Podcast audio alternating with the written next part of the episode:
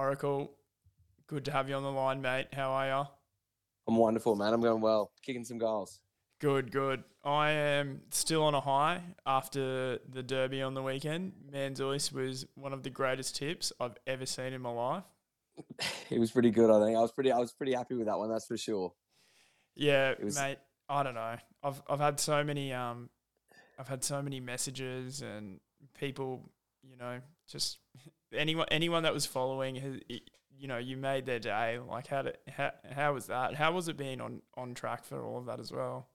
It was well. I didn't get to see it like in the physical flesh because we were we were in our tent for that particular point, and where we were situated it was kind of hard to to kind of get a position where we could watch the end of the race. But in the actual like tent that we were, I think it was my wife and I and and the two friends that we were with who were on Manzoice, and I reckon the rest of the crowd, not a single person was because outside of us screaming in that tent, there wasn't much going on.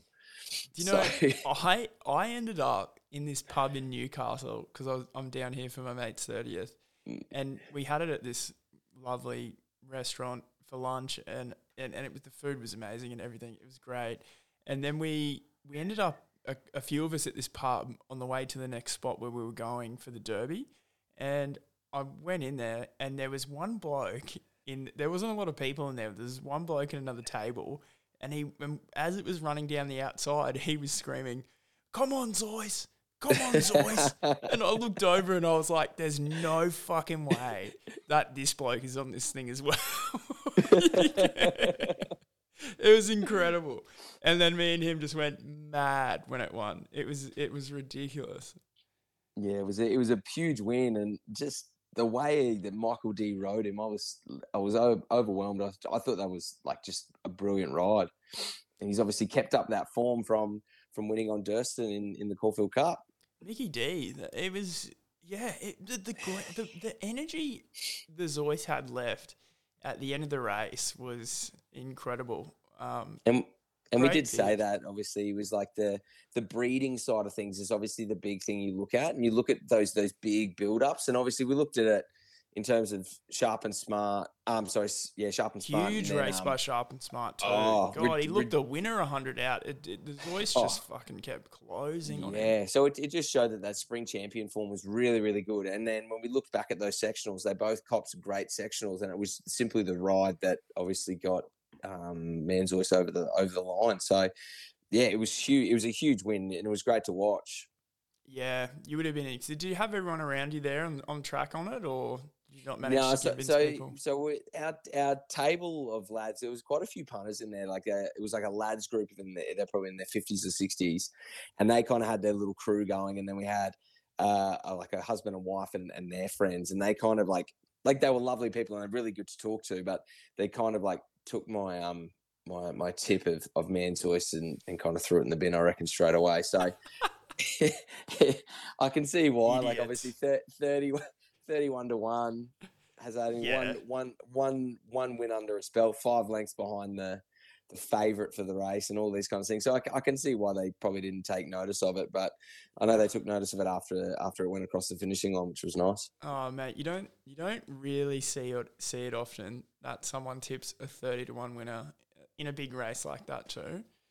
Yeah, yeah, I was, I'm still, I'm still, I'm still on a bit of a high from it, which was awesome. yeah, yeah, mate, you've done really well. I um, I wanted to ask you, do you, mm. do you remember when what was the first punt you ever had? My first, my, my first of like ever punt, or the one that got me into racing. Maybe, yeah, the one that got you into racing. Um, it was actually, funnily enough, a Melbourne Cup. So, yeah, same. Yeah. So I, I think I would have been. Oh, I'm trying to think how I, I would. I would have just been finished school or or thereabouts. Yeah. Um, and I remember reading through the form code because being under 18, dad, dad always used to put our bets on for us. He'd go up there on his way to work, whatever cash bet it was, and then he'd go put the bets on. And I remember looking through the form, like having breakfast with dad, and then just coming across a horse by the name of Viewed. So it was, I think it was 2007 or 2008. I can't remember the exact year. But anyway, it was, it was trained by Bart Cummings at the time. And I remember looking at it going, okay, this this this horse is, is obviously it's by Bart Cummings, who, who we know is the master of the Melbourne Cup. Yeah. And then I remember seeing, uh, like, I just remember getting this like inkling that that I was like, oh, I'm, I'm pretty keen on this, and it was 47 to one at the time. Yeah. So I was like, Jesus, all right. So what I'll do is I thought, oh, you know what, I'm just gonna I'll put 20 bucks on it because at that time I was putting like 20, 10 buck bets on on about four or five different horses in the race and then praying it Yeah. and one came off and I remember putting it on and then dad coming home with this absolute wad of cash and I was like, whoa, this is like the the greatest thing of all time. so um so that was that was pretty awesome for me and I think from ev- from that day forward I've I've always followed racing, probably not as intently as I have probably in the last say six or seven years, but it's certainly been something that I'll always watch, particularly those majors and those sorts of things. Yeah, yeah, it's a lot of fun. Um, Yeah. for everyone, unless you're in Peter. But you know, but I but I remember for me because I came from a from a racing family. I Yeah. um I as I've told you before, I grew up with um you know my granddad being a a racehorse trainer in Queensland, and I and my grandparents raised me. I was raised by my grandparents, not my mum and dad. So I grew up like around the stables and everything like that. And I remember being four years old and the Melbourne Cup was on, and it was the first bet I ever had. And my grandmother had, you know, delegated me $2 to bet Yeah. on whatever I wanted to bet on. Yeah. And I don't know what it was, but it was something about Damien Oliver and uh, Vintage Crop in the 1993 uh, Melbourne Cup that just drew me towards it. And I can't remember exactly what it was. It might have just been Damien Oliver because back then he was Oh, It's he was crazy. go- he He was was, a a freak at that time, wasn't he? absolute freak. And I think I loved him. And he was, and you know, it wasn't, it wasn't, uh, it was probably that. But like, yeah, he he was just a gun. And I can't believe he's still fucking riding now. To be honest with you, Oh yeah. because that's my entire lifetime that that like he's been riding. Really, it's insane. Like and, he- and and the thing is that he doesn't look like retiring anytime soon, to be honest. Yeah, and you can knock him because he's probably getting pretty old and he doesn't he doesn't probably have the strength that he used to. But it's fucking insane that he's still doing it, man. Still Well, making he- weight, still fucking riding him home. Like it's crazy. Well, his his ride on Argentia yesterday was just awesome, wasn't Oh. it? In the uh, I forget what race it was, but either way, because it really hurt me because I was on triple missile, I was on the outside, absolutely rocketing home, and here's Damien Oliver just booting Argentia up the inside, and it was just a brilliant ride. yeah, I think he's I think he, he gets underlooked for like some of the greatest athletes the country's ever seen. Like whether you Yeah, agree with it or not. Like this is this is a sport, and it's and riding horses is hard to do, and to do it into his age is like it's it's pretty incredible. But I also so then a couple of I, I was hooked after that, right? I hit vintage crop one, and um and I and I probably won like twenty dollars off two dollars, and I was just like, I was fucked from four years old, bro. I was like. I was just in there, just going yes in the lounge room. I remember with my grandparents, and they were like, "Oh wow, you did it." And then two years later, I remember. So after that, every Melbourne Cup, I was like, "I'm on here. I'm gonna win every single one." I just thought I had it. And then 1995, Doriemus. Um, oh, yeah, and I and I got on Doriemus. I did it again on Doriemus, and I was like, "I'm," and because the, the 1994, I think Vintage Crop ran again, so I Yeah, bet on did. Vintage it- Crop I think it- again. I think he ran Yeah. second. I think didn't he in that one? uh, in the '95, I, oh, I don't know. I'm, I'm, No, again, I'm not 94. 94 he ran he ran second because I remember being on him again after I won on him, and then he went really bloody close the next one. And then 95, I got on Doriemus and Doriemus won. Doriemus was a fucking exceptional horse. And then, yeah, I love Doriemus. I want to. I Oh. want to. I think I was grade three at that time, yeah. and I won a bag of red snakes as being getting it in the sweep. And Oh, I you had him in the sweep. Yeah. I had him in the sweep, and I remember. I'll, I'll never forget that horse. It was just Me the best either, thing man. ever. I would ne- I, I, like he's he's stuck in my memory, and mostly because my uncle is Greg Hall, and Greg Hall rode him when he just went down by an absolute whisker to might and power in in the, Yeah. next Melbourne Cup, and it was one of the greatest Melbourne Cups of all time. Oh, the finish was immense, wasn't it? Yeah, Doriemus just came with that heavy run of his at the end, and I remember thinking, like for for like weeks after it, I watched it. I still, even to this day, think Doriemus won that photo finish. I was so filthy about it. I was like, no, he definitely bloody won.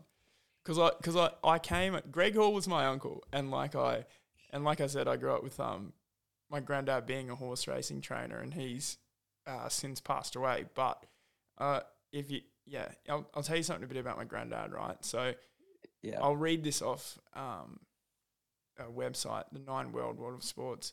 So he was a former trainee and trainer and jockey Ron Conquest, who held a special place in Queensland racing history. Had died aged 86 after a battle with cancer. So Conquest, that's what they say, was a member of a family which had a large impact on Queensland racing for nearly a century. He is one of only three people in modern day Queensland racing to have ridden and later trained a Group 1 winner in the state.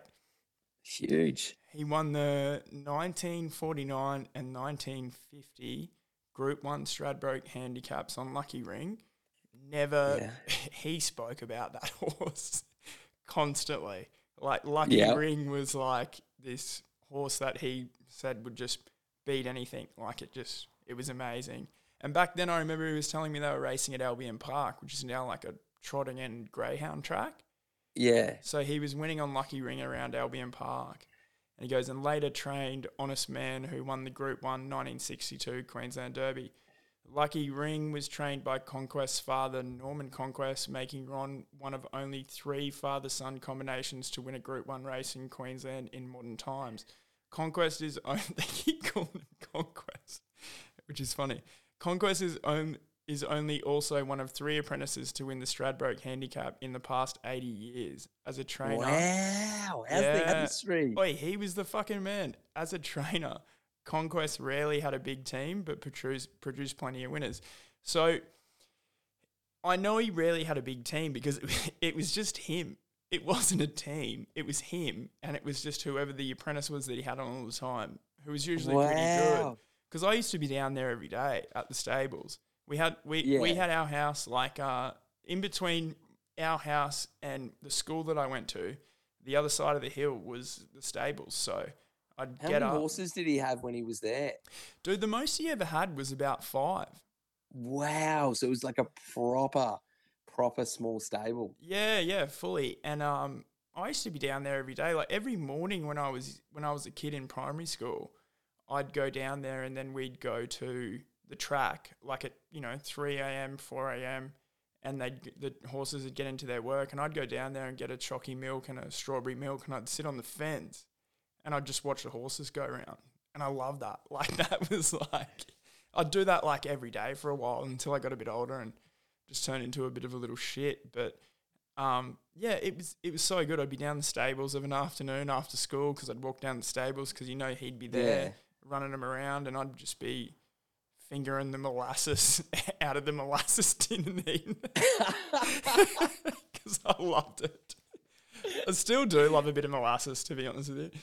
But um, yeah, he was um, he was one of the great men, and and yeah, I've I, I kind of got into all of this like through that, and uh, I also remember when I was younger, like I always wanted to be a jockey, right?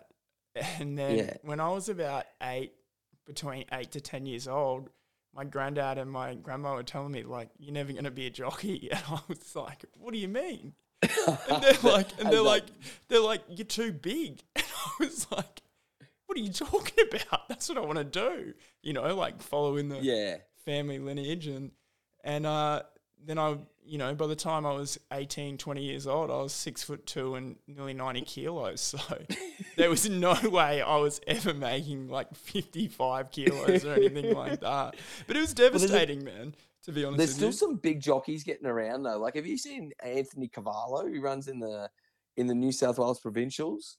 Like, he's yeah. ginormous. yeah yeah there was a six foot one I forget his name he was racing in like Victoria for a while and he was good he used to ride some good horses I forget his name but he used to cut some he was you just cutting that much weight is intense. And my Oh, my granddad used to say to me, he was like, "You don't want to do it because the weight cutting side of it is fucking insane." And my granddad didn't do it for that long because of that, because he got Yeah. too big. But he did it for younger and when he was younger and had a lot of success. But the weight cutting side of it made him have like quite a short career as a jockey, and that's why he went on to training because it was intense, man. Like some of these guys need to get down to like fifty kilos, and they're not, and it's hard for a man to be built like that, you know.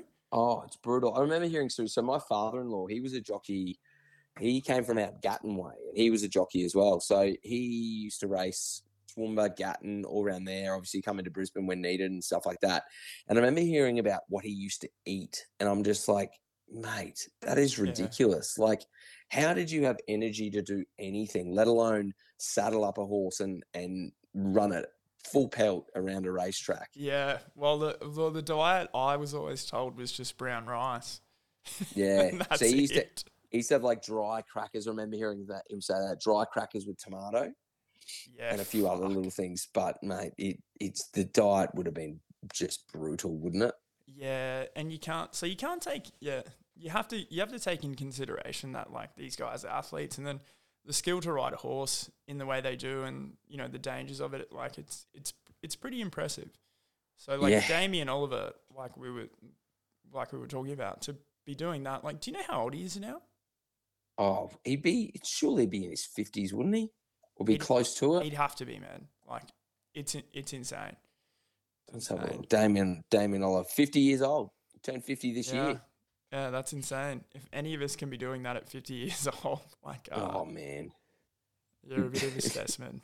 Yeah, still still at the top of your game as well. I know it's crazy, but so what races do you want to talk about from the weekend?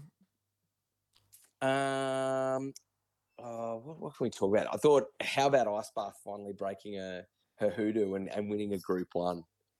Yeah, um, geez, I- she's elusive. Isn't she? But I, I did you see the interview after the race with Craig Williams? Uh, no, I didn't. I, It I was was at the 30th, ridiculous. so I was watching so shit on my phone.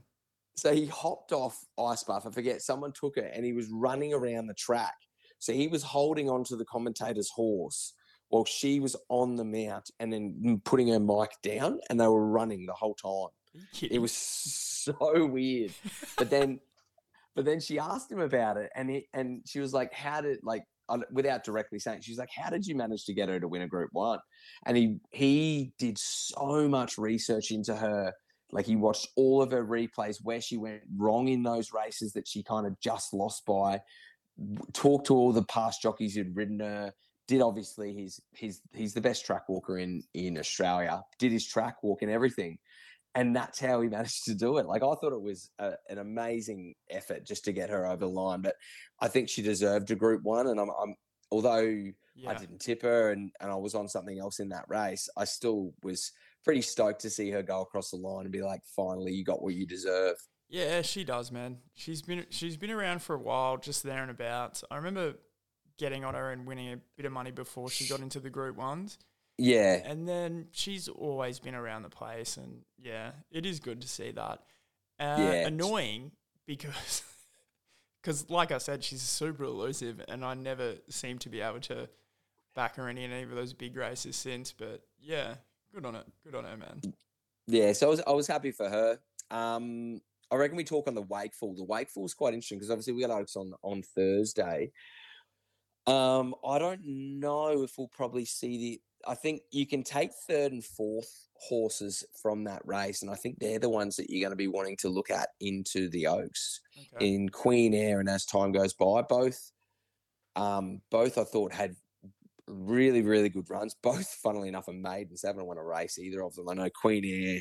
She's been thereabouts. She's had two starts or th- three starts, and she's run, I think, a real distant, distant. I guess eighth or ninth or something like that, and then she started as her distance started to increase. She's really picked up. You'd be but bit she's somewhat- if you were the owners of those, I reckon. Oh yeah, They're racing them in maidens racing them in races like that.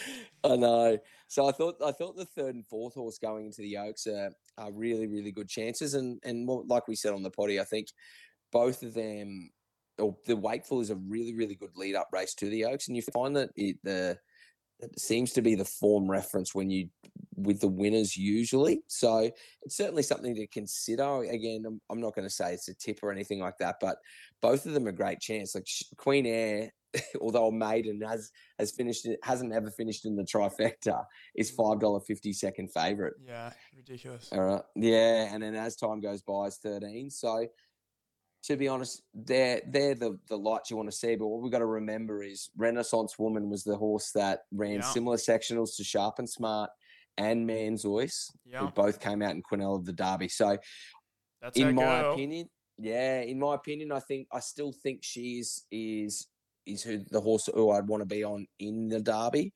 I'm sorry, the in the Oaks, Yeah. but I really was taken by Queen Anne and her rocketing home. You're not before, starting to. You're not thinking about changing your mind, are you? Nah, I still got to trust me eye with um with with Renaissance Woman. I thought she was she was great in the Spring Champion. She's had that little uh that little week off, and I think she's primed. So she had those. Remember, she's had she's had an extra run over two thousand meters compared to the others who have kind of been building. So I think she'll have that residual fitness. So I'm not too concerned by her not being on the backup. Yeah. Okay. Good. And the the Golden Eagle. So Oh yeah, Oh, I God. um at this point of the day for me, I'd I'd obviously told people to listen to the podcast. I'd put up on the story that Manzoice was a tip for the Derby, and I still had mates around me who were hassling me about not tipping them into a winner. And I got to this point and I was like, well, light infantry is the tip. And they all got on it and it got absolutely fucking jammed up. I don't know about this uh this so this Jamie Spencer, right? I actually think I'm a bit I'm a bit concerned about these jockeys who come here before like without riding here, you know. And did Mate, he think that he could just did he I, I feel like he doesn't understand like that it almost might even be a different level here with how good all of our jockeys are. And I honestly think that I, I agree with you. I reckon he's come in here cocky. I again, I've never spoken to the bloke. I wouldn't know him, but yeah, the way he rode Gold Trip and the and oh, light infantry yesterday, it was questionable. And I looked at it and I was like, mate, like you're just making dumb dumb decisions. Like I don't know how he managed to get light infantry where he did. Like I definitely expected him to be a bit wider and have a bit more of a clear passage, at least have a last crack at them and yeah. kind of have the run that you would have seen Fangirl have, where she just rocketed through and, and was chasing I Wish I Win, who had obviously Dude, the d- clear run. remember I said to you Oh, last mate. week. Fucking hell. I don't fucking I I don't know what it was, but I knew I wish I win had a bit about it, and that last run, it yeah, like we talked about, it looked like it might have been busted or something. Well, That And was it- the head scratcher for us, and which left us more partial to it than anything. yeah, And I can't, I, I honestly cannot catch Luke Nolen at the moment yeah, for the life of me. It just does my head in. He's just one of those jockeys that, yeah, well, he's just clearly won a $10 million race, but he's just one of those jockeys at the moment, which I just can never seem to find. And when I do find him, he just either runs it to the ground or it just is just a shit horse. So, yeah.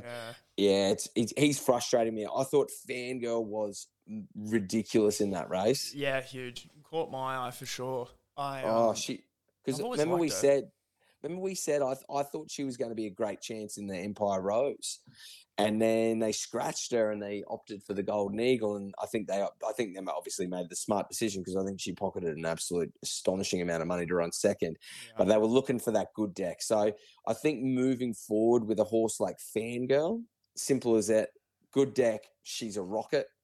Anything soft six or worse, don't bother. Do you reckon she'll run again this spring? No, that wa- I think that was her GF. Okay. To be honest, Yeah. it'd be interesting to see if she she back up into like a Champions Mile this this coming Saturday, but I highly highly doubt it. So so ja- back to Jamie Spencer. Um, what's he on in the cup again? Um, Jamie Spencer, I don't know. Didn't he he's have a cup, cup run? ride. Gold trip? No, gold trip, right? Nah, Zahra's on Zahra's on Gold Trip. Um, Okay. let's have a look. I, he- I honest, I think he he's been chuffed up. cup wrong cup run after that fucking Well, I don't think he. I don't think he ever had a cup ride. He came over to ride. Oh, I- I he thought came you over to were ride light last infantry. week. Yeah, I thought you were saying last week that he came over to ride that, but then Yeah, he had was- picked up an, another ride in the cup. Or I might, I no, he picked wrong. up Gold Trip in the Cox Plate. the Cox. Yeah, Yeah, but yeah, he doesn't have a ride in the cup. I think he's chuffed off home and rightly deserved. yeah. I read a report that off, he's injured. That he's idiot. injured his hip. he injured his Right. hip. Apparently, he's injured his hip. I don't know, but either way, I'm glad he's gone because Yeah, he's, he's had two very disappointing weekends. That's for sure. fuck off and take a lesson. I reckon, you- mate. Like, what were you thinking? Like coming over here and riding like that. Like he had the best horse in the race, and it still ran like the best horse in the race. But he fucking rode it like trash, man. It was it was really disappointing to see. Yeah, I, I was disappointed, and it'd be interesting to see. Well, we'll see what connections want to do when um, light infantry goes back for Royal Ascot next year. But I don't suspect Ciaron Maher's going to be having him on speed dial and calling him up to to ride light infantry when he settles back here in Australia. Nah, so he's coming back here. like- So he'll so he came over here for that rich race there, as did Well Wall. I'm not sure what the what's going on with Well Wall, but I'm, light infantry is owned by I'm, I'm pretty sure an Australian contingent. okay, So they'll take him back to Royal Ascot for the Royal Ascot Carnival next year in I think it's June or July, and then they'll bring him back down under, and he's going to stay here after that. okay, Because you got to remember he's a he's a four year old, so he's a four year old. I, I don't think he's a colt. I think I, I think he's a gelding. So he's got a plenty of racing left in him. So yeah, it'll be interesting to see what they do with him down here. But I think he'll be a really really good horse over sixteen hundred, and, and he might even later in his career stretch out to that that two thousand meters. Yeah, that's interesting. I'd like to see him go around a bit more. He um yeah, he looks like he's he's got a lot of class, so Oh, there you go. So to he's a have him colt. here with some good is a- jockeys on him. He is a colt, so he's still he's still he's he's still got his uh he's still got his nuts. So Yeah. he might be something that they're looking to win at, at Royal Ascot and maybe take him to the breeding barn or bring him down here, have a couple of races, and and then obviously get him settled down here. So it'd be interesting, definitely. Do you know? Can I ask you this? Because when I watch um, South African races, which is very rarely, but if I'm ever up, yeah, and yeah, I love a bit of Turffontein, but like if I'm up at that time of night and betting on races, you know it's been a degenerate night. But with um, with the boys, I noticed that the the guys that ride those hers- horses, they ride them like almost they look like monkeys on the back of horses. Like I don't know if you ever saw Mm. the monkey um, jockeys that they used to strap to greyhounds. Have you ever seen that? I think I've been shown this, and it's hilarious. Yeah, and the way they ride, like their arms are flapping about, yeah, they're just just it's there. hilarious. But it's I guess it's animal cruelty at its finest. yeah. and by the way, I own it. I own an X Racing Greyhound, so I am you know clear of any sort of fucking wrongdoing, and I can say whatever I want. But like, I feel like South African jockeys ride their horses like a monkey strapped to the back of a greyhound. I'll have to look at it because I don't think I've ever watched. South- Have you not noticed bet- that? I've never bet on it. I Oh, could not well, tell you. yeah. I wouldn't. I just know of Turffontein purely for just. I just know of it. Simple it's as weird, that. man. And it might be a matter of that they are allowed to use the whip a bit more there because you don't see a lot of like stylish hands same- and the same sort of the same sort of rules that we have over here. Yeah. maybe that's it because they're flapping around like a seagull on a pizza, and they just like I don't know. It's weird because here you get you know you get the they they ride hands and heels and they make the horses respond like really well to that. And over there, it just seems like they're just like flapping around and whipping them. I don't I don't know. It's a monkey jockey sort of thing. I'll have to watch it. Let me know when it's on because I'll stay up and I'll, I'll watch it every night. 11 p.m. Uh, oh, mate, should we uh should we get into this breakdown of the Melbourne Cup? Let's do it. This is the big one. All right, do you want to go top? Wait, do you want to just go numerical reckon- order? Let's do numerical order. I reckon that's the easiest way to Okay. So from what I'm looking at, I'm seeing Gold Trip as top weight. Is that correct?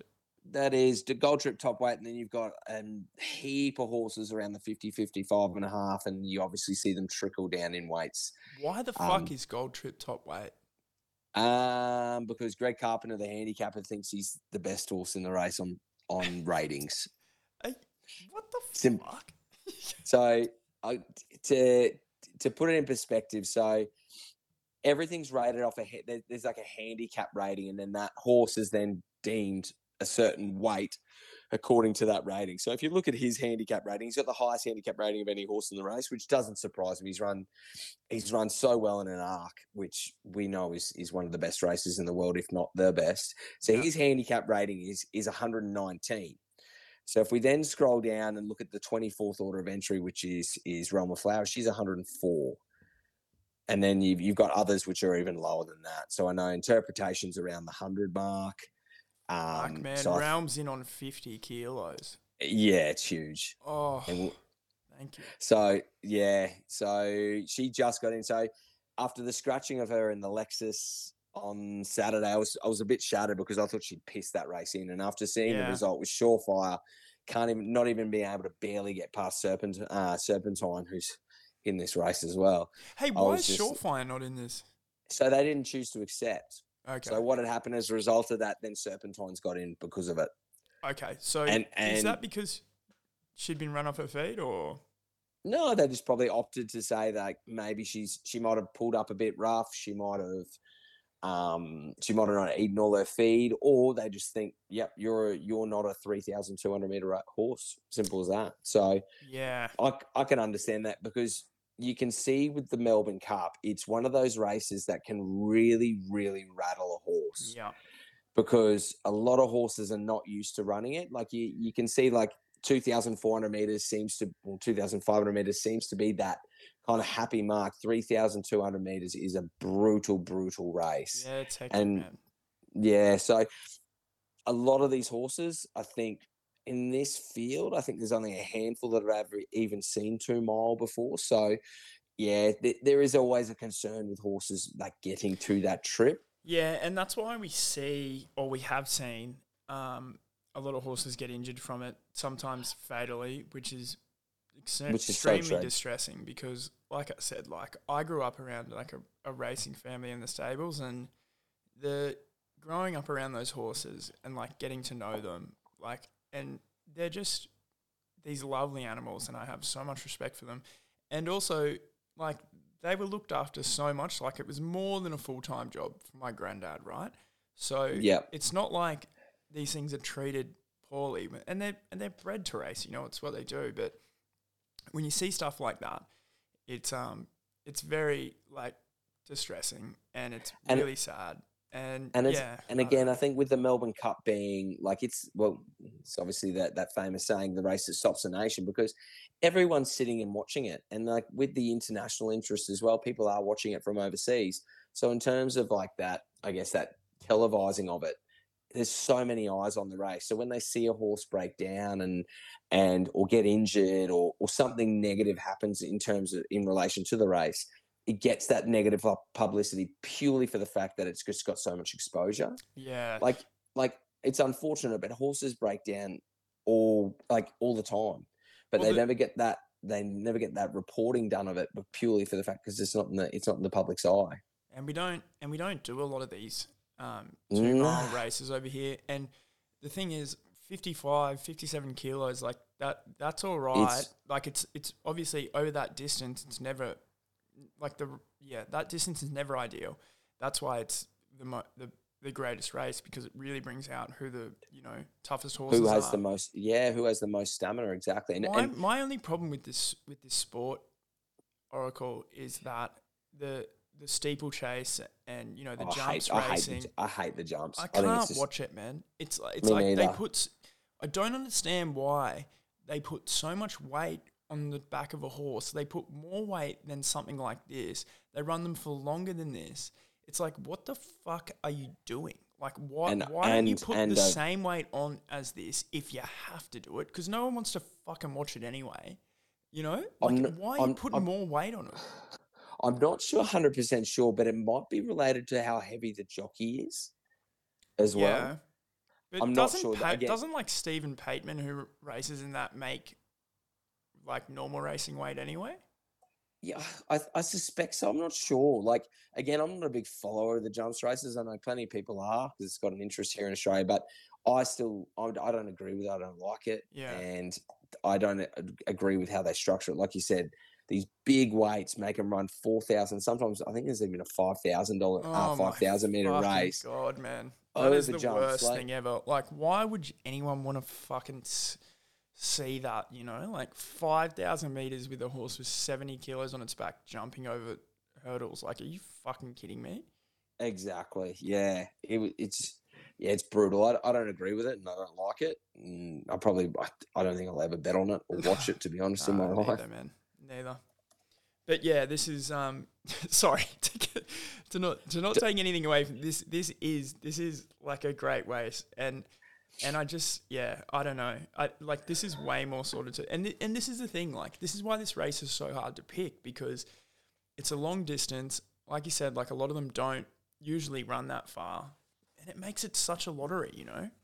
and the way that it's set up being a handicap it's um essentially greg carpenter who's the chief handicapper before he moves on to hong kong technically the way he's weighted every horse every horse should be crossing the, the finish line at the same time so when you look at a melbourne cup the idea is yes you want a horse that can run two mile but you've also got to try and beat the handicapper as well and how that happens is and this is probably an interesting thing for the for for the listeners is in Europe, what happens is handicaps aren't given group status or listed status or anything like that. They're just considered handicaps.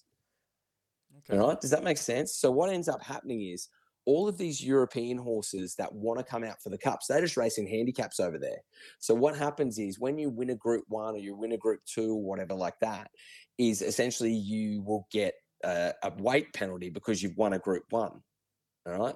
But in the UK, those handicap races, they're not group or, or listed like rated.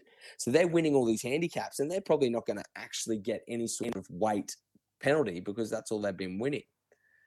So a horse like, yeah, which is which is really interesting, isn't it? And that's why the Europeans seem to love coming out here because they might have get a this. bit of weight off. yeah, they got this gun handicapper horse Mm. who hasn't won anything of note in italics over in the UK, and they come out here and they're group group one quality horse, and they'll carry 50, 50 and a half, 51 kilos. Yeah.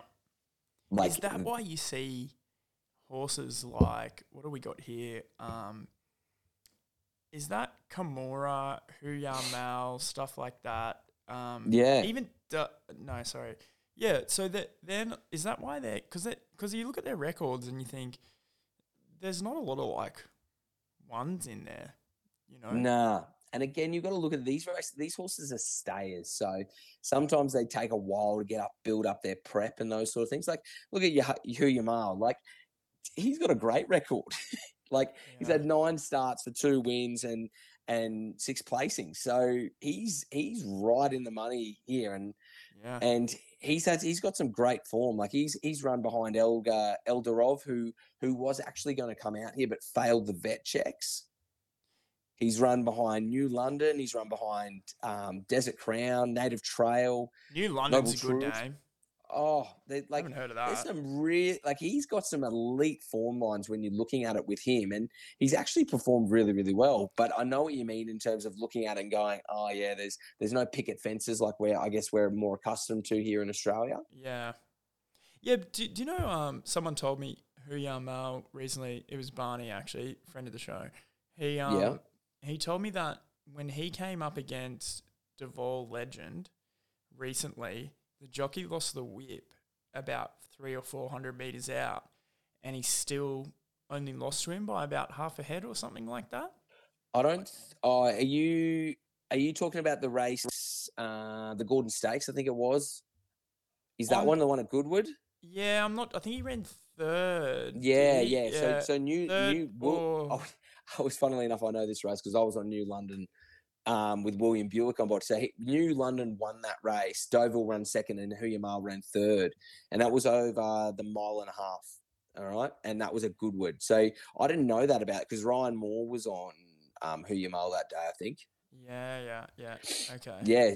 So I, I, he's he's a good horse, Hoo Ya Mal, and I and he brings those really really good form lines. And I think if you're looking at him purely from a, a two mile perspective, I think he'll actually run the trip. Yeah, he's in good hands too. Probably the, Yeah, the, you the got- best hands as far as I'm concerned. What are you talking gay? You talking? I'm oh, talking thinking gay, more- man. I'm, I I'm think thinking more Craig. Oh yeah, he's got some good hands and heels himself. He is just flying at the moment. Like when you when Craig Williams is in form, you just want to back him, Yeah, no matter what the odds of the horse. So he's a gun. Oh, didn't he? Didn't he end up in jail in Hong Kong? No, was that him or Chris Munce? I can't remember for fixing races. It would have it wouldn't have been Craig Williams. It would have been It was it was Mun- Muncie. Mun- yeah? Mun- Muncie's a bit wild. I saw. I Yeah, actually saw yeah, him. Yes. I actually saw him yesterday. He walked past me. Oh really? How was he? He's a fucking good bloke, man. He knew my he knew my granddad. Every time I'd see him, he'd, he'd have a chat to. He's a fucking It was kind of one of those ones where you kind of like you're walking past and you like see it, like, oh, there's Chris Munce because he would have been down there for plays. you can't miss him, man. In the he looks Road. like Nah. a fucking Oompa Loompa. And but he's real lippy and loud. Like I remember I was in I was in a box with um one of got like a guy I know who's who's part owner of Gold Trip, and we're in a box, and he was just so lippy, smashing the piss like it was going out of fashion. Like he's he's a bit wild, I think. Yeah, nah, he's a well, he's a Queenslander, you know. Yeah. so he's but he's um he's he's turned into quite a good trainer too. oh, he's got some ripper horses. Yeah, Like Palais Palaisipan's a great horse. yeah. Do you know you know what my granddad always said to me though? He's like, "You're only as good a trainer as the horses you have in the stable." It's true though. Yeah, It's true though. And, and you just need that one good horse to give you something yeah, and then it attracts like owners who want your I guess excuse me, they that have those owners who who like essentially want you to train their horses. yeah. And you know what? That actually, I'll, I'll mention this as well. My granddad had a horse that um, did really well, won tons of money. Its name was Blazing Steel, and uh, this was when I was more towards being a teenager. And it ran second by a fucking whisker in the Stradbroke to Chief De Beers. I don't know if you've ever heard of Chief De Beers. Yeah, of course, horse too.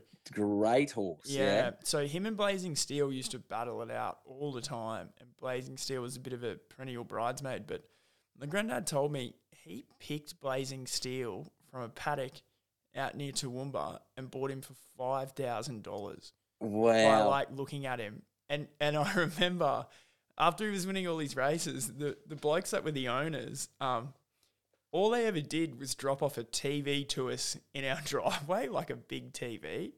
yeah. And I was like, oh, sick. And they dropped us off this TV when this thing was winning more money. But my granddad got them that horse for 5000 But he also owned a small share in it too.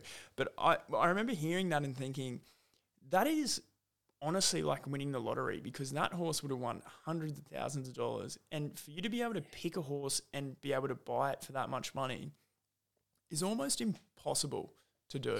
I, I really respect those guys who look at a yard and and other, other essentially they're buyers and they can just look at a horse, look at the pedigree, they'll look at its stature, and they'll look for all these different features on the horse, Yeah. and then they just pick it out of just like to me, like I can see the difference between a good racehorse and, and I guess a, I guess a mediocre one, but in terms of like separating those elite racehorses, I wouldn't have the faintest clue.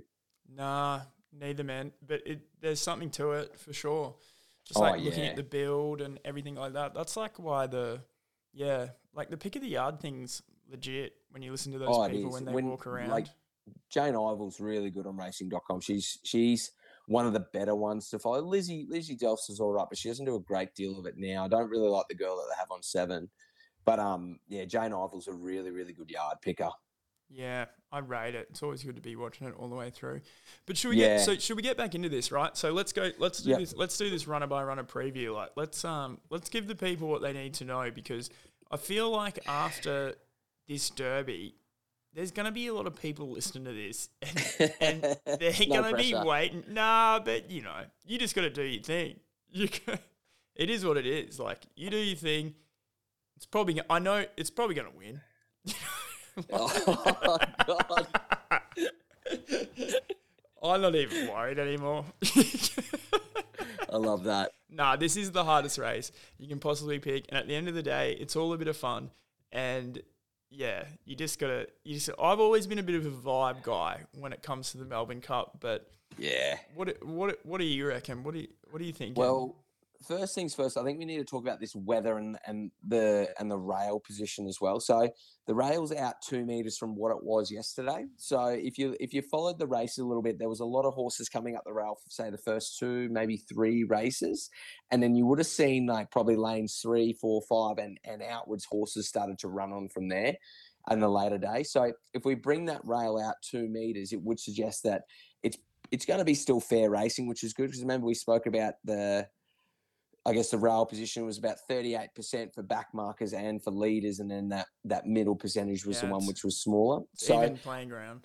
yeah, I think so. I think we're going to get really, really fair racing again. So I wouldn't be worried too much about by a horse who's who's drawn out wide and is a bit of a back marker as well. The only concern you probably have is the large field. Yeah. So in terms of that, don't stress by the rails or anything like that. In terms of weather, though, so we're currently rated a soft seven, and I know that I'm down here in Mornington Peninsula now, and we've just had a shower run through. They're expecting about five mils today between now and obviously midnight, and then we're getting between 10, 10 or so tomorrow, and then 10 to 15 on the day with 90% showers both Monday and Tuesday. So if we're looking at purely from a weather perspective, one would suggest that we're probably going to be dealing with a heavy eight, heavy nine deck. Okay. All right. So this is this is the preview that we're doing now. Obviously, we can change this come race time. We can obviously put it up on the socials for everyone. But I have done my form purely off a heavy deck. And it's a Alright. big difference too. hugely. So what can happen is because we've got this heavy deck, we can put a pen through quite a few horses who I know aren't going to handle the handle the handle it. So what we can do now is we can we can write down the horses that we I think we we know are going to handle it, and then we can pen the others, and then we can go in a little bit more into detail on those ones that we know are going to handle it. Okay. So we know so we know the top weight gold trip's going to handle it. Um, he'll be fine in that weather. Duais, she's up in air. So how with her, like I said, I think I said to you during the week, like I've, I've rewatched a lot of her replays, particularly that Caulfield Cup, and I think she has been prepared to the absolute perfection by Edward Cummings, and and seeing him nom her for the Empire Rose just to give her a run around on Saturday shows me that he's really following in Granddad's footsteps in terms of how he prepares a horse and and a grand final. So we know that she's going to be a grand. This is a grand final for her. yeah. So she's been building up to this, and the more and more I look at her, she that she's really, really dour this prep, which would suggest to me that two three thousand two hundred meters is going to be absolute peach for her. But that that heavy ground is the worry for her, because if we look at her, like she, she that Queen Elizabeth last year, you know, when we we're on the heavy ten, she didn't, she hated it. Four then it- starts on the heavy for no, no Yeah. placings. But then if we come back to the Chipping Norton, where she was one and a half lengths off Verry Elegant for second up, Mm. That was a huge run, and then she went on to win the Australian Cup and the Tancred in the next two starts. So I'm still not 100% sure whether she'll handle the the deck or not, but I won't be penning Duais on that. Yeah, and the and the Cummings family, man, like you said, geez, they know how to do it. There's absolutely no way Bart hasn't passed down onto his grandson how you win these things, you know? And then you're exactly right. So she's certainly in the mix. I'll come back to Gold Trip because yeah, I, I, I probably did. I brushed past him. Do you like it?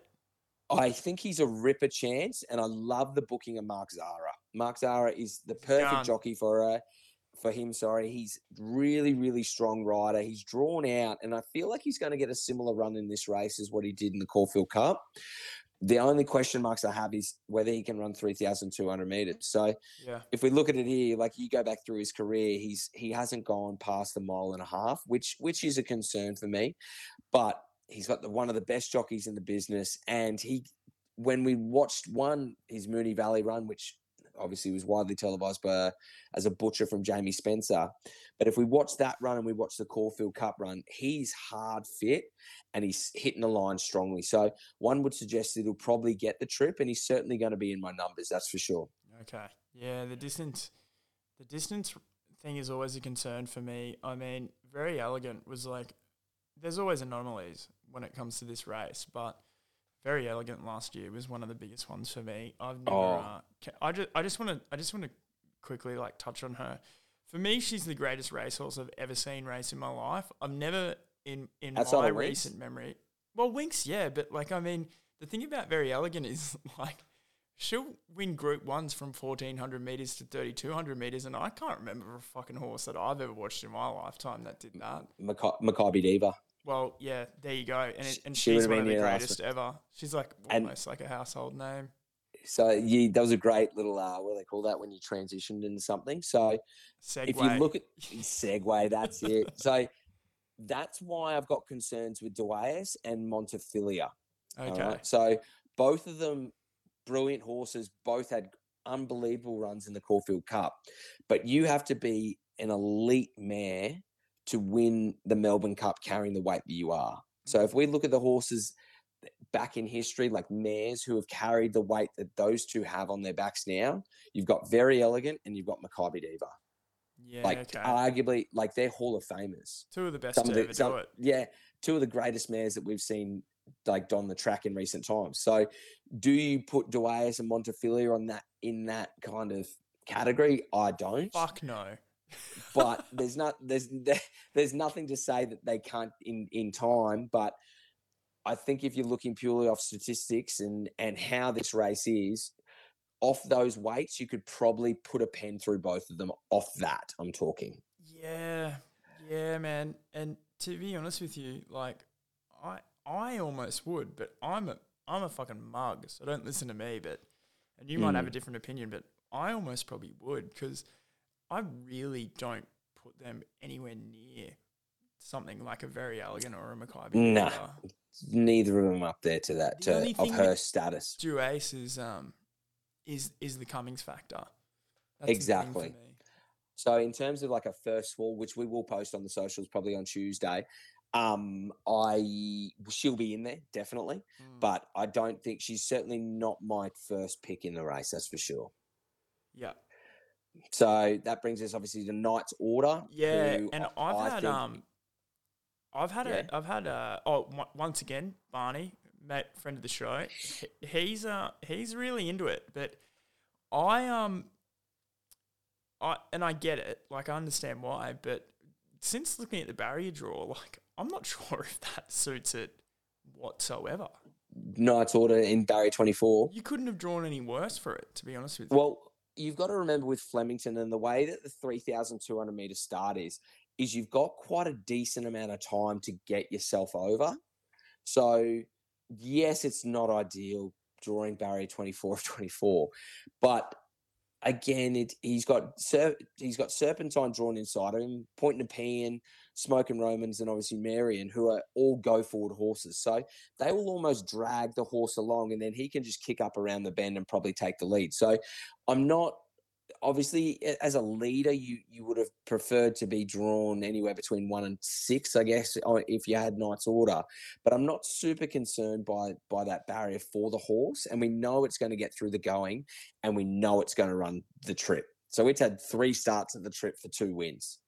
So- um, wow. Yeah, so it's it's. I think it's certainly up to this race in his eyeballs, and if if you weren't c- including it in your numbers, then you're a very very game person because I think it, the only failure was was last year's cup, and that was on a good four. Now we know that um, Knight's Order can win on a good track on, on a good track, but certainly appreciates a soft or heavy going. So we're going to get the conditions to suit it's whether or not you think it's going to get um uh like I guess a cozy lead or it's going to have a lot of pressure and I'm I'm tending to lead towards the latter. Yeah, I I can't I can't have anything from there in the Melbourne Cup. Yep. I can't have anything that ever starts at barrier 24 because when you when you start that race, it's it's so intense and there's so many horses on that track to get over anywhere near the lead from that barrier. They need to exert so much energy in a race where you really should be conserving it to have anything left at the finish. Like, do you? Yeah. Is that thing the fucking best horse you've ever seen? Because I Mm. feel like it needs to be to win from barrier twenty four. The way though, if you watch the, it's it's an absolute bulldog. So if you looked at if you watch go back and watch the Caulfield Cup replay, the horse looked gone around the bend. Everyone was like, "Oh yeah, it's gone, it's cooked." It battled on for third. Like it, it was only within um, under a length off Gold Trip and and Durston. So the horse is a bulldog, and I think you're going to get that on on on Tuesday. But it's just whether or not they're going to get the race to suit. Yeah, it's classic. interesting. It's classic yeah. Gay Waterhouse. She she she gets them hard fit, like better than anyone. Oh yeah, absolutely. So, so yeah. yeah. so I certainly give Knight's Order an, a, a, chance, and it's definitely in my numbers. Okay. okay. Um, in terms of Montefilia, I think we explained that. I thought her run in the Caulfield Cup was immense, and I thought she she's well deserving of of a run in this race. Two miles, a bit of a concern for her for me, Um, because um, obviously we watched her in she she ran the Oaks. Do you remember back in the day? Yeah, yeah, yeah. So she ran the Oaks and she got found out there. But again, she's developed into a really, really strong racehorse, and you can see that with the Caulfield Cup how well she did.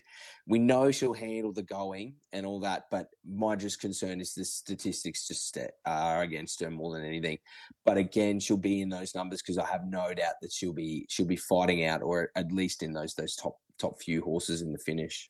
Yeah, she's a good horse. I uh, I've really liked her around twenty four hundred meters in Sydney over the years. Um, had a great opinion of her, but um, yeah, I mean this is this is the big step. And I would not be surprised either if she ran a good race. I, I, I oh, love no. her. She's great. Yeah, she, yeah, she'll go in the numbers and she'll be going in that quaddy for that day as well. Definitely brilliant. Um, Numerian. So this, I, I don't get the odds. So we're looking around here. What are you? Yeah. What are you guys getting? You're going to what? Sixties? Sixty-one and yes. fifteen the place. I don't yes. get that either. So the horses had a, an, an amazing prep. Now we've got to remember this horse won the the Q22. You know that that yeah. multi-million dollar race up here in Queensland. Yeah, and absolutely dominated it. Yeah, it beat Maximal, who we know had a really really good run in um, the Turnbull. And it, yeah, it beat Great House, Ladonda V, the chosen one, all these horses. Like, I think he's forgotten, to be honest. And Berry rode I, him too, then, didn't he? Yeah, Barry's followed him the whole time. So he was really good first up, second behind um, behind uh, Knight's Order in the Chelmsford. You remember that real leader bias day? Yeah. He then went to Randwick in the Hill Stakes and, and followed Cascadian, who was absolutely flying.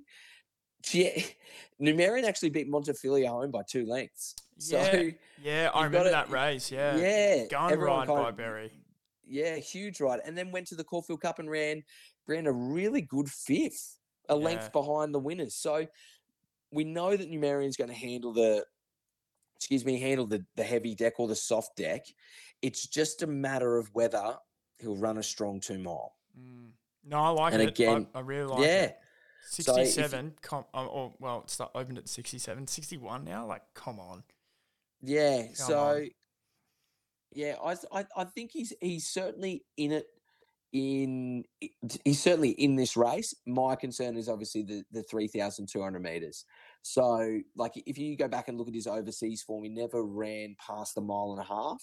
So, yeah, it's yeah. it's questionable. So we'll wait and see. But um, not going to have him in the numbers. I'm probably going to pen him off those numbers, but I think he's over the odds. Let's mm, just say mm, that. Yeah. Okay. Okay. Yeah. Jeez, so yeah.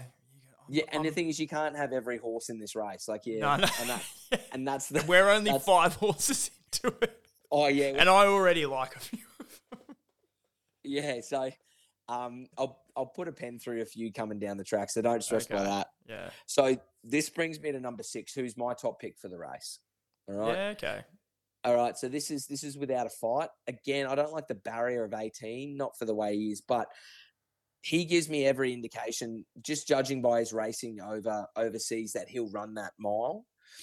Um, he's run over two thousand eight hundred meters, um, and he's yeah he's he's done really really well. So in my opinion, I think he's he should be second favourite, if not up there with Deauville Legend for the favouritism, particularly with this um, I guess de- declining track. Mm. My concern though is William Buick, and now we spoke about this earlier, where those foreign jockeys coming over here. Mm. Now, I have no doubts William Buick is one of the best jockeys in the world, and I always will back him in in France. I'll back him. I'll back him anywhere essentially, but he's never really had a great deal of success here in Australia, and that is my my worry for him. He rode So- at a at a ba- at a babe in um, was he riding at a babe when it beat Verry Elegant that two those two times?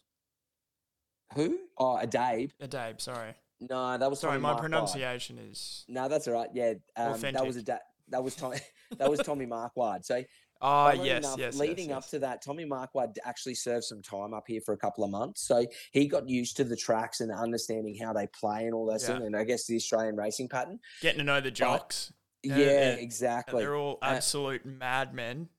Oh, You yeah. And you can't It- come in here not expecting to have an absolute dogfight on your hands. I.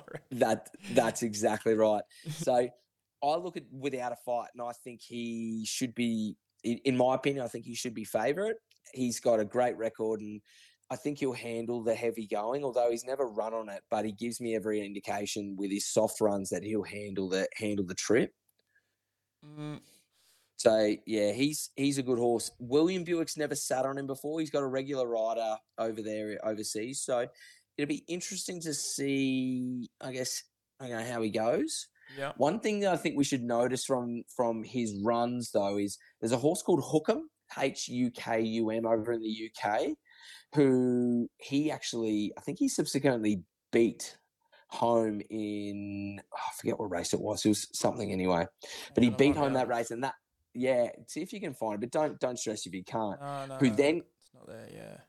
no, that's all right. So then Hukum then came out and beat Pyledriver by five lengths, who's a very, very good Group One horse overseas. So if you're looking at that, you can kind of stack up the form around Pyledriver and, and winning over that two. Well, it was two thousand four hundred meters.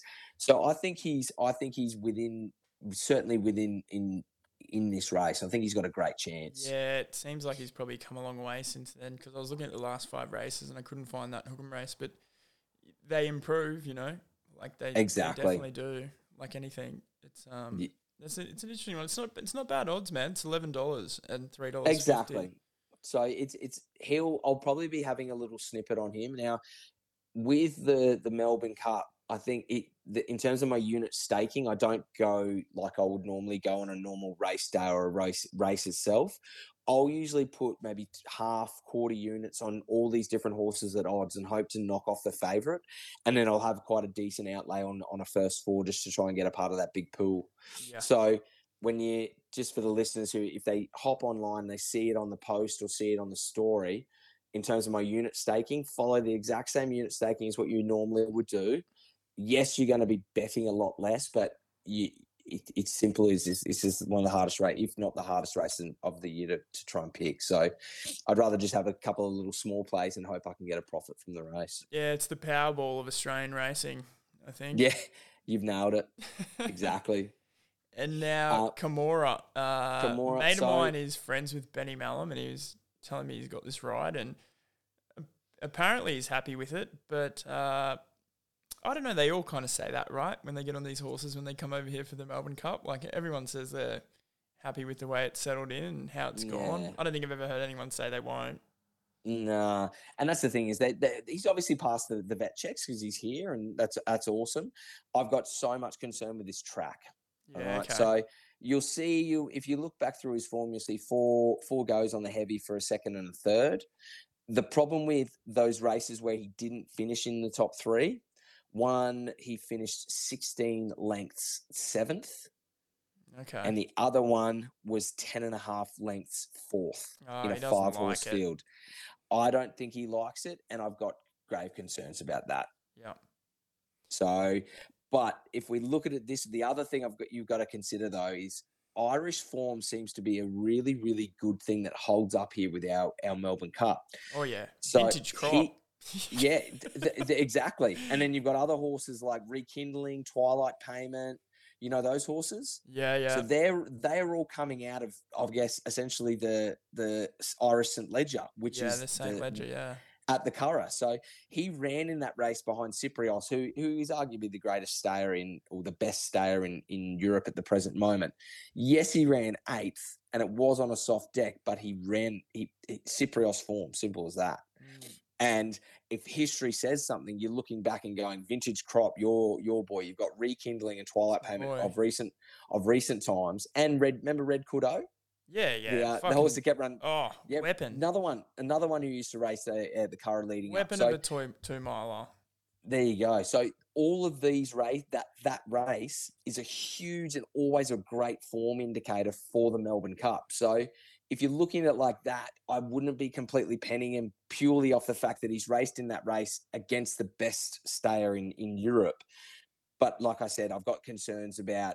I, I think he'll run the trip, but I think he, I don't know if he'll like the ground. You know, and the th- another thing for me, and this might not actually be anything, but I think Ben Melham is one of the best hands and heels riders in the game. Oh, he's And- brilliant. I love him. He just never gets the rides He- that he, that he deserves. No, and, and he's he's he's super talented jockey, really good at uh, and that style of riding that he can produce is really good for like shorter course sort of trips, um, Yeah. like a thousand meters, twelve hundred meters, even like fourteen hundred meters. Like he when if you Mm. see him on something, it's really hard for me to not to not back him because I know like the the way he rides, like he can get those home to you know sustain that run.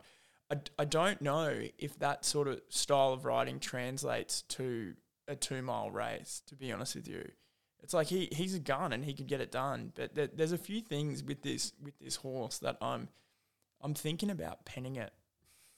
Yeah, and uh, like as as as much as I've made a case for it with the St Leger, I don't I don't want it on my side in that race. He may Yeah. be included in the first four in those kind of third and fourth um, positionings, but he he's he's certainly not a horse that I'm going to be, I guess, jumping into with with a half unit or a, a quarter unit. That's for sure. Well, forty six dollars and twelve dollars a place wouldn't be that bad chucking it in the first four.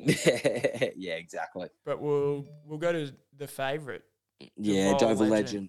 Yeah. Yeah, Deauville Legend. And and honestly, if you, if you're looking at the form leading up to this, the horse deserves this 100%. It's got all the runs on the board. It's won some really really good lead up races.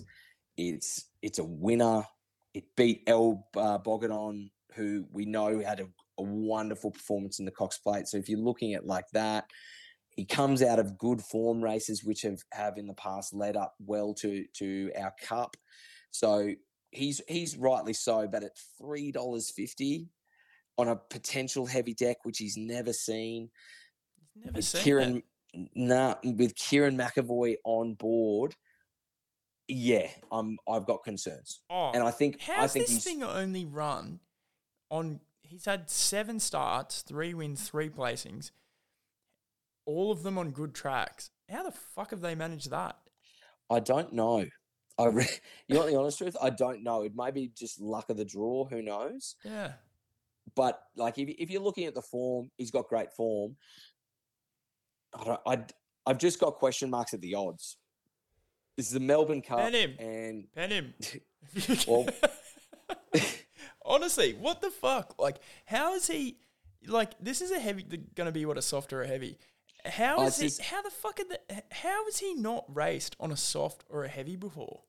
yeah, Over there, that's I insane. don't- I don't know, but if you look at it like his his sire, see the stars. Have you heard of see the stars? Yeah, yeah, Honestly, freak. yeah. absolute freak of a horse. Um, so in terms of sideline, like it's it's it's world class. So he's he's a wonderful horse, and he was from Ireland. He's I think he's actually related to Baaeed, you know, the world's best racehorse. Yeah, Because I'm pretty sure See the Stars is his sire as well, but don't quote me on that. I could be I could be completely wrong. Yeah, But like he's got everything in his favor, and I and I know why everyone's drawn to him. Simple as that. yeah. But again, the ground is the worry, and that's that's what's got me there. And he's he is carrying a decent weight, so mm, And yeah, he's got, I've got Voldemort on as well. yeah, exactly. So there's a couple of negatives there that would suggest to me that yeah, I'm I'm I'm, I'm not sold. Neither. And I and you know what? I like that because three dollars sixty in a Melbourne Cup can fuck off.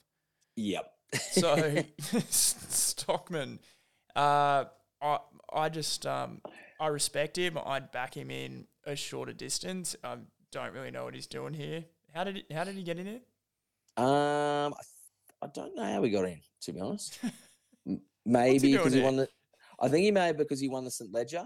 You know the one at uh, yeah. the the two thousand six hundred meter race. Maybe. Yeah. He he. he we know he's going to handle the heavy. He's a good good horse. Like he, he's a sound horse, but I think he's going to be outclassed here. And he he's got a great jockey on him. Like I love Clippo, and I've I've always rated Clippo. So yeah, I think he's his right price.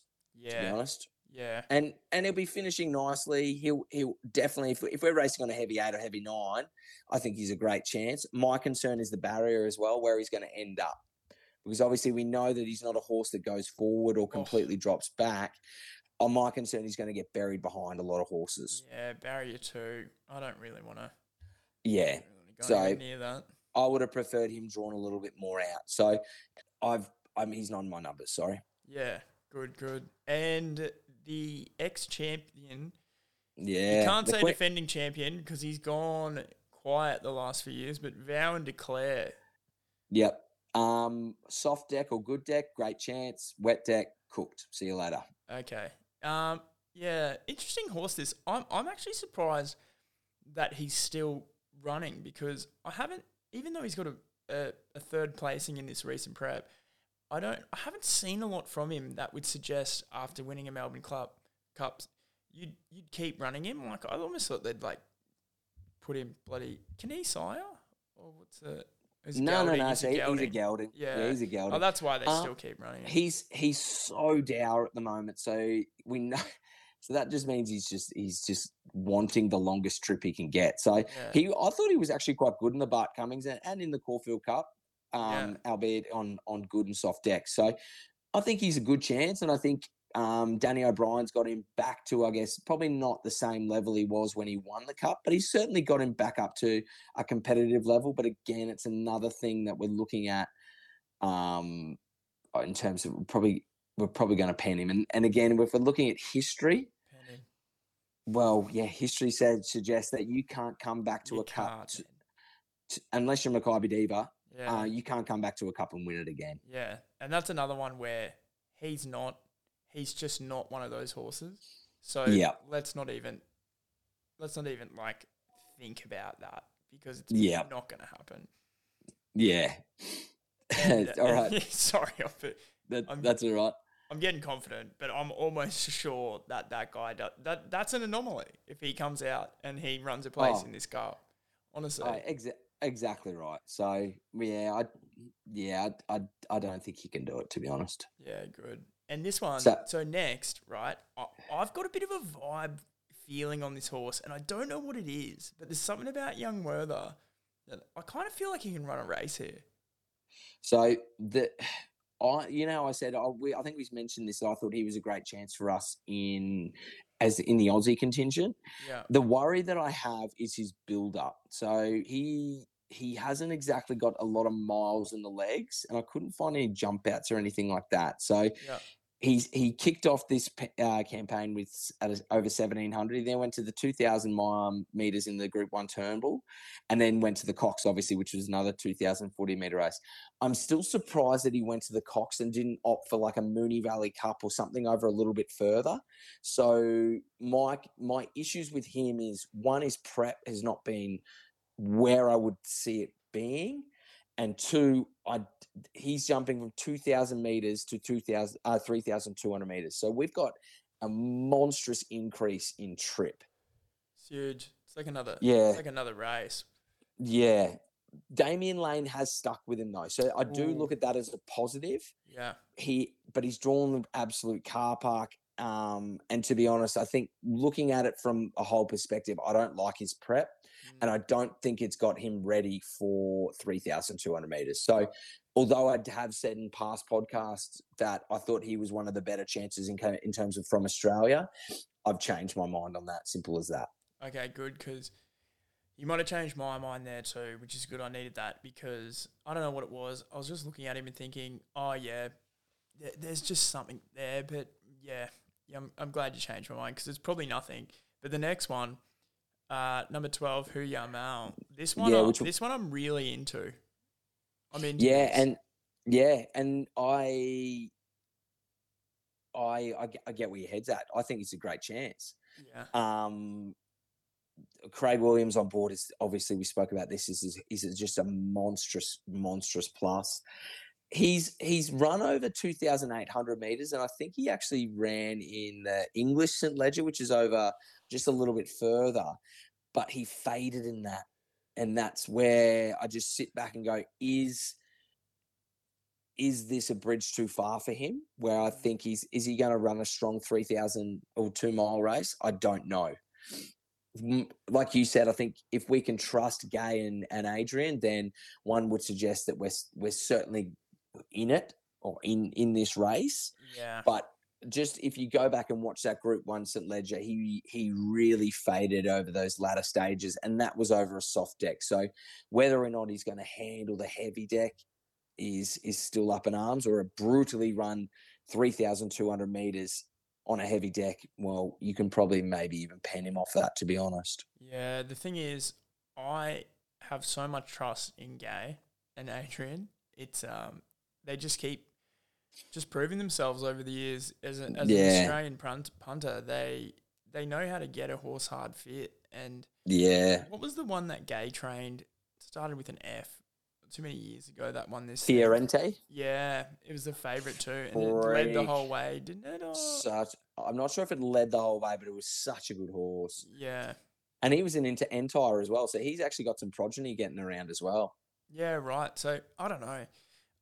I do trust Gai. I think that's her best chance in the race, and with Williams on board, I, I kind of kind of I'm I'm a little bit on it. Yeah, yeah, I, I get where your head's at. Um, it might be. I haven't decided whether to put in the numbers or not. I'm still up in air with it. That's all right. If you want to pen it, we'll pen it. Yeah, I'll, I'll let you know. Serpentine, good name. Not sure about it. We'll pen it off it straight away. Pen it Barrow straight away. The Lexus form's garbage. The only horse to come out and actually do something from the Lexus is the Prince of Iran. Freak of a horse. Yeah, And probably. pen the fuck out of it, hey? Yeah, you can, you can you can do that for the next couple as well. So Daqiansweet Junior, pen it. I'll be penning that. I was penning that before you even said it, dude. Grand Promenade, 12 lengths, fourth behind Francesco Guardi in the Moonee Valley Cup. Won't handle the heavy deck. Pen it. Penned.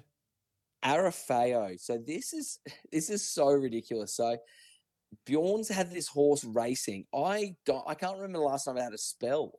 So it's been racing, up and racing since the first of April. Fucking hell. So hell. it's had one, two, three, four, five, six, seven, eight, nine, 10, 11, 12, 13, 14. I'm getting this is going to be out. Its 15th start. I'm getting prep. the biro out. I'm gonna click the back of the biro and pen it. Do it. Good. Done. you don't do that. there- you don't do While that. we're you know? let's do that. Tralee Rose, Point Nepean, and interpretation. Do it all. Okay. Penned, penned, penned. Now, Pe- Lunar Flare hasn't. Oh no, sorry, emissary. As well. Yeah. So I actually really like Emissary. I think it's a good chance. Okay. Again, the only thing I have is this wet track theory with the horse. I loved its run in the Geelong Cup. It absolutely brained the field, minus Surefire, who we saw come out and win the Lexus, albeit against a very, very weak field. But I think the horse is underrated. Okay. But again, it's that wet deck. I think it'll. I, I think it's hard fit. So it kicked off. It's had two runs at, at the mile and a half now, or the mile, yeah, mile and a half, or mile, no, two thousand four hundred meters. So what's that? Yeah, mile and a half. Sorry. Yeah. It's had two runs there, so we know it's going to be fit. It's just I don't like its efforts on a heavy deck. Okay. Paddy Moloney can So- ride. He's a fucking he's a good good jock. jock. Good job. So emissary will probably be in those numbers where you're looking around the third and fourth type picks in in that first four. Yeah. Um, Love that. Yeah, so this brings me to my best value in the race, Okay. Lunar Flare. Yeah, Oh. she's good. Mate, she is such a weapon, Underrated. and she just keeps doing it. So I was on her in the Bart Cummings, and I was absolutely cheering her home like no tomorrow. Yes, Francesco Guardi should have won that race after almost tripping over. Mm. but I love the way that she hit the line. And then if you watch her behind Francesco Guardi at the next start, Moonee Valley Cup, she was wonderful. So yes, she got beaten by four lengths, but if you look back in the field, you had Persan, Grand Promenade, the Amazonian, Desert Icon. Like you had Serpentine was 15 and a half lengths behind it. So it's I think it's really good, and I think it's a really underrated horse because it. And you know how we spoke about Gai's horse? Yeah. Fiorente is Lunar Flare's sire. Oh, so we oh, bo- oh, stop it. if you look at Stop the little it. that, that's for you there. Well, this is it. I'm getting a, I'm getting vibes like the Manzoice and Virtuous Circle here. Some like family lineage Yeah, vibes little- little- here. Yeah, yeah, yeah. No, I get that. So, so yeah, I'm and I love Graham Begg as a trainer. I think he's an absolute legend, and I think he can train really well. He just doesn't get the cattle. So Lunar Flare to me is a real is my is one of my best value plays in this race, and I think it's a it's a ripper chance. I love it, man. It's um, it's yeah. There's been a few races where I've backed against it, and just the performances it's put in, I've just looked at it and thought to myself, how the fuck could you ever bet against that thing? Like it is an Yep. absolute gun, and yeah, and she, I could see where, it happening. where she, she never ever runs a bad race. Nah, she's tough as hell. ever. And she's got lightweight, so she drops now from uh, she drops four kilos. So she'll be carrying lightweight. She's drawn really nicely in barrier twelve, just to sit, I guess, just off that that kind of speed battle. I think, yeah, I, I love her chances, and and I'll actually be having a little snippet on her to be honest. Yeah, love it. I think I might as well. So Yeah. Smokin' Romans with uh, Jamie Kah on. What do you think? So is this going to how I look at this particular horse? Is this me just scratching my head like I did with I Wish I Win, Yeah, and then I'm going to eat? Am I going to eat my um? I guess my own words. fuck, surely not. I don't know. I know that we know the horse is going to handle the heavy. I think if Jamie had her time again, she would run the Caulfield Cup a lot differently. Mm, Purely for the fact, if you look at all the horses that that that beat at home in Montefilia, Gold Trip, Durston, even you could probably look at B- a Vow and Declare, they all got going, and by the time they were got they by the time like Jamie got Smokin' Romans out, they were gone. So the race was gone a lot earlier than you'd expect. Barrier, yeah, it's a bit interesting. It'll be interesting to see where where Jamie N puts her up. She wants to go fact- forward, right? Yeah, she'll she'll probably go. I would suspect she's going forward, and I'd have her in probably that kind of first eight horses. To be Yeah. honest, um, she's going to definitely be in the numbers purely for the fact that I'm not doing. I wish I win again, and just eating my words. So she'll go in the numbers. I think she's a good chance. Yeah. Okay. Okay. Interesting. I didn't expect you to say that, but that's very interesting. Now, Yeah, Charlie Rose with Pen, yeah, point Pen and the a pen, Pen pen. that can't, and then um point new pound. We've penned that as well, haven't we? Yeah, funnily And- enough, I'm I'm near Point Nepean. Funnily enough, Oh, is that a place down there? yeah, it's down near Mornington Peninsula.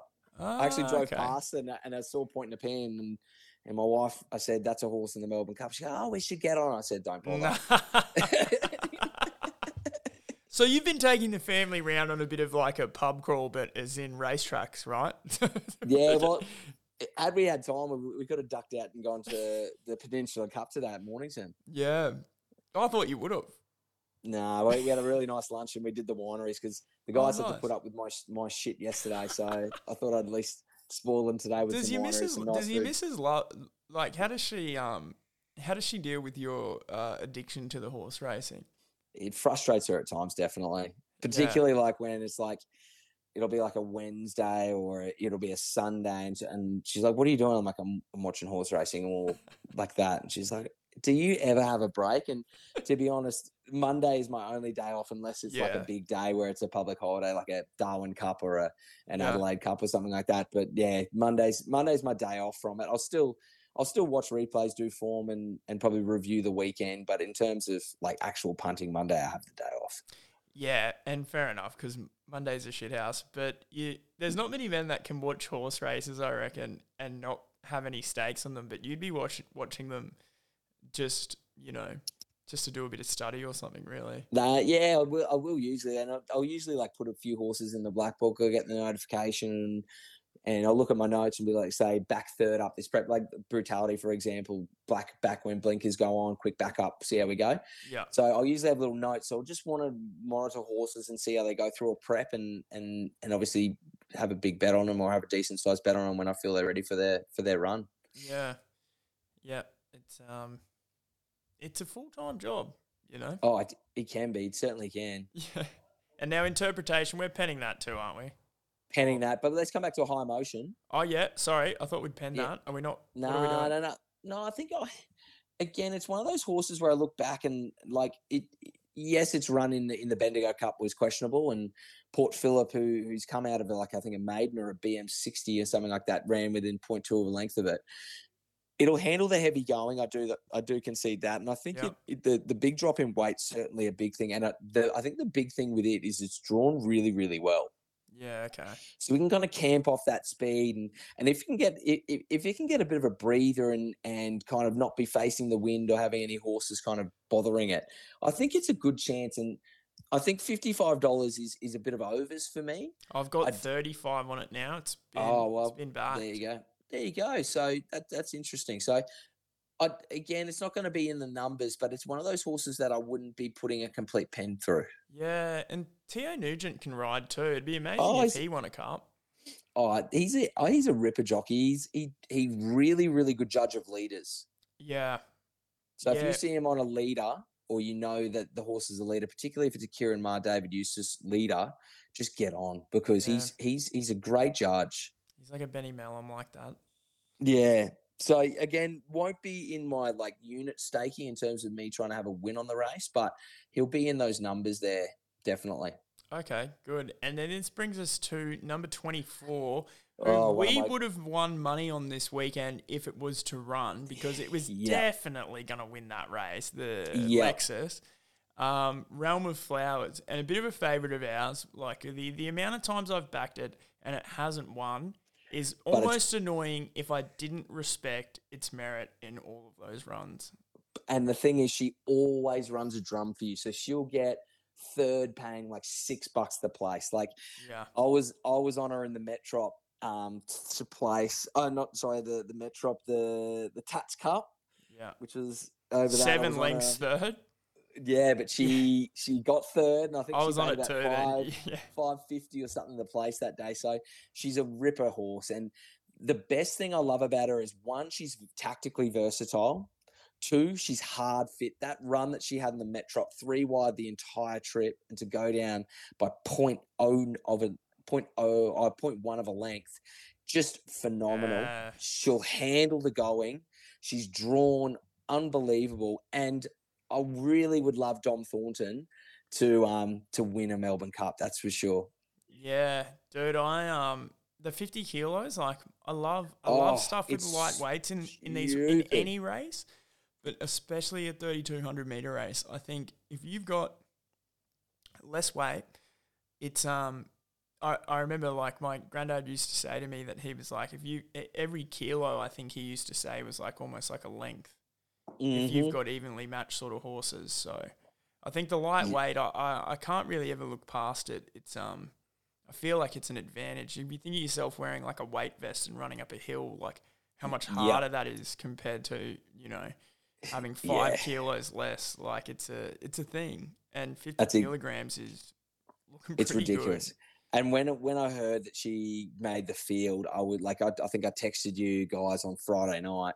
Although it was bittersweet for us because we had a quite well, I had a very very large bet on her in that race, knowing that she was going to be in the cup at 50 kilos just blew my mind. And I stayed and hung around yesterday for the the barrier draw, and oh, when I saw she drew by barrier fire, it was just fist pumps left, right, and center. Yeah. So, wow. Yeah, I'm I'm very very bullish about her chances as well. We're well. only getting eleven bucks. I'm not. I'm not happy about that. Uh, just wait, I reckon, because I think you're going to get those big syndicates, and uh, you'll hear about. I remember those big crown. You know how the crown do that thing with the, the bookies and all that kind of thing, where Yeah. people, are, all the big dog businessmen, are dropping million dollars on horses and stuff like that. So I'd wait. I think she'll drift. So, Okay. but I think she's a ripper chance. Yeah, you have to wait at that really because that it seems it seems under the odds. You got to give that a ch- it it sure it will not get lower than eleven dollars, and hopefully gets a bit higher. So you can yeah you can wait to the jump for that one. I reckon. Yeah. So if to talk through the punters, what I would be doing, one first step, first thing I'd recommend is just wait. Simple as that. all of your early money shoppers have done their deeds, so you're not going to get any change in price or anything like that. So don't worry about that. Wait till race day and see how this weather pans out. If what happens in terms of this weather happens and and we're racing on a soft seven, heavy eight, even heavy nine deck, my horses that I'll be backing will be Realm of Flowers, Lunar Flare, and um, who was the other one? Without a fight.